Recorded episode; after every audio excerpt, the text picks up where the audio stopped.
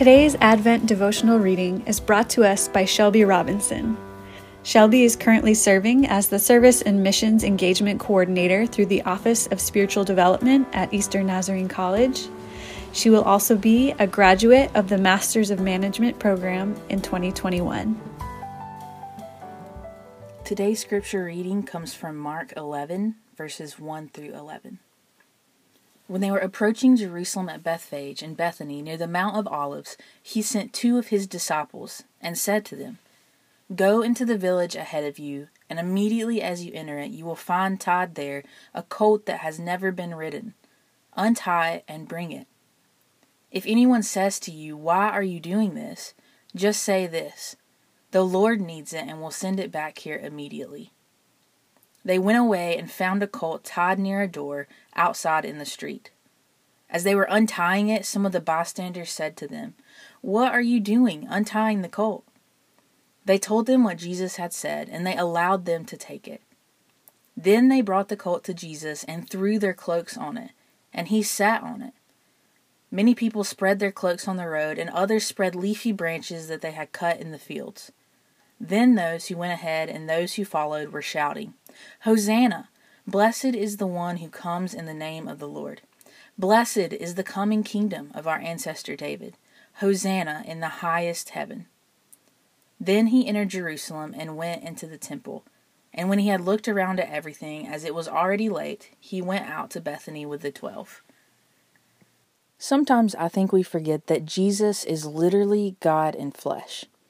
When I begin to dwell on the power that was contained in that human body, I think about what Jesus could have done while on earth, but refrained from doing. Think about it. God in flesh could have summoned literally any creature he wanted for his triumphant entry found in the scripture reading today. The self control that Jesus had while on earth is far better than any self control I've ever practiced. If you were making your own triumphant entry, what would your ride of choice be? A zebra? A unicorn? Maybe some mysterious creature you scribbled on a piece of paper when you were five? This part of the story stuck with me in a new way this year as I am currently searching for a new car. My dad jokingly sent me a posting for a Lamborghini that may have been just a little bit out of my price range. I'm really in the range of it's not fancy but has four wheels and will get me where I'm going category. This analogy breaks when we talk about the motivations behind the choice in rides. I cannot choose the Lamborghini because it is exponentially over my price range.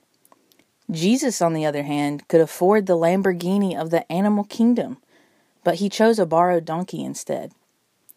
While this story may typically be told on Palm Sunday, it carries notable relevance in each of our lives today, and it speaks to more than just my choice in cars. For most across the world, this year has been lacking in feelings of peace. And I don't have to list any of the things that happened this year for you to understand that. As we close out the year, we are all hoping for something change, a new job, healing, maybe even freedom. Those in the crowd that day were also hoping for something. Specifically, they were hoping for the coming of the Messiah. But the Messiah they longed for was one that would ride in on a war horse and ready to swiftly right the wrongs in the world. This is where you can cue the video of Mel Gibson in The Patriot. But that was not the Messiah they would meet that day. Instead, the Messiah entered Jerusalem in humility as the King of Peace riding on a borrowed donkey. Rejoice greatly, O daughter Zion. Shout aloud, O daughter Jerusalem. Lo, your king comes to you. Triumphant and victorious is he, humble and riding on a donkey, on a colt, the foal of a donkey. Zechariah 9 9. As we prepare to celebrate the birth of Jesus in the coming days, may we remember the words that were shouted by the crowds on the day of Jesus' triumphant entry. Hosanna! Blessed is the one who comes in the name of the Lord. Blessed is the coming kingdom of our ancestor David. Hosanna in the highest heaven. And may we remember that just as the kingdom of God is already here but not yet, so is our King of peace already here among us. May the God of hope fill you with all joy and peace in believing, so that you may abound in hope by the power of the Holy Spirit. Romans 15:13.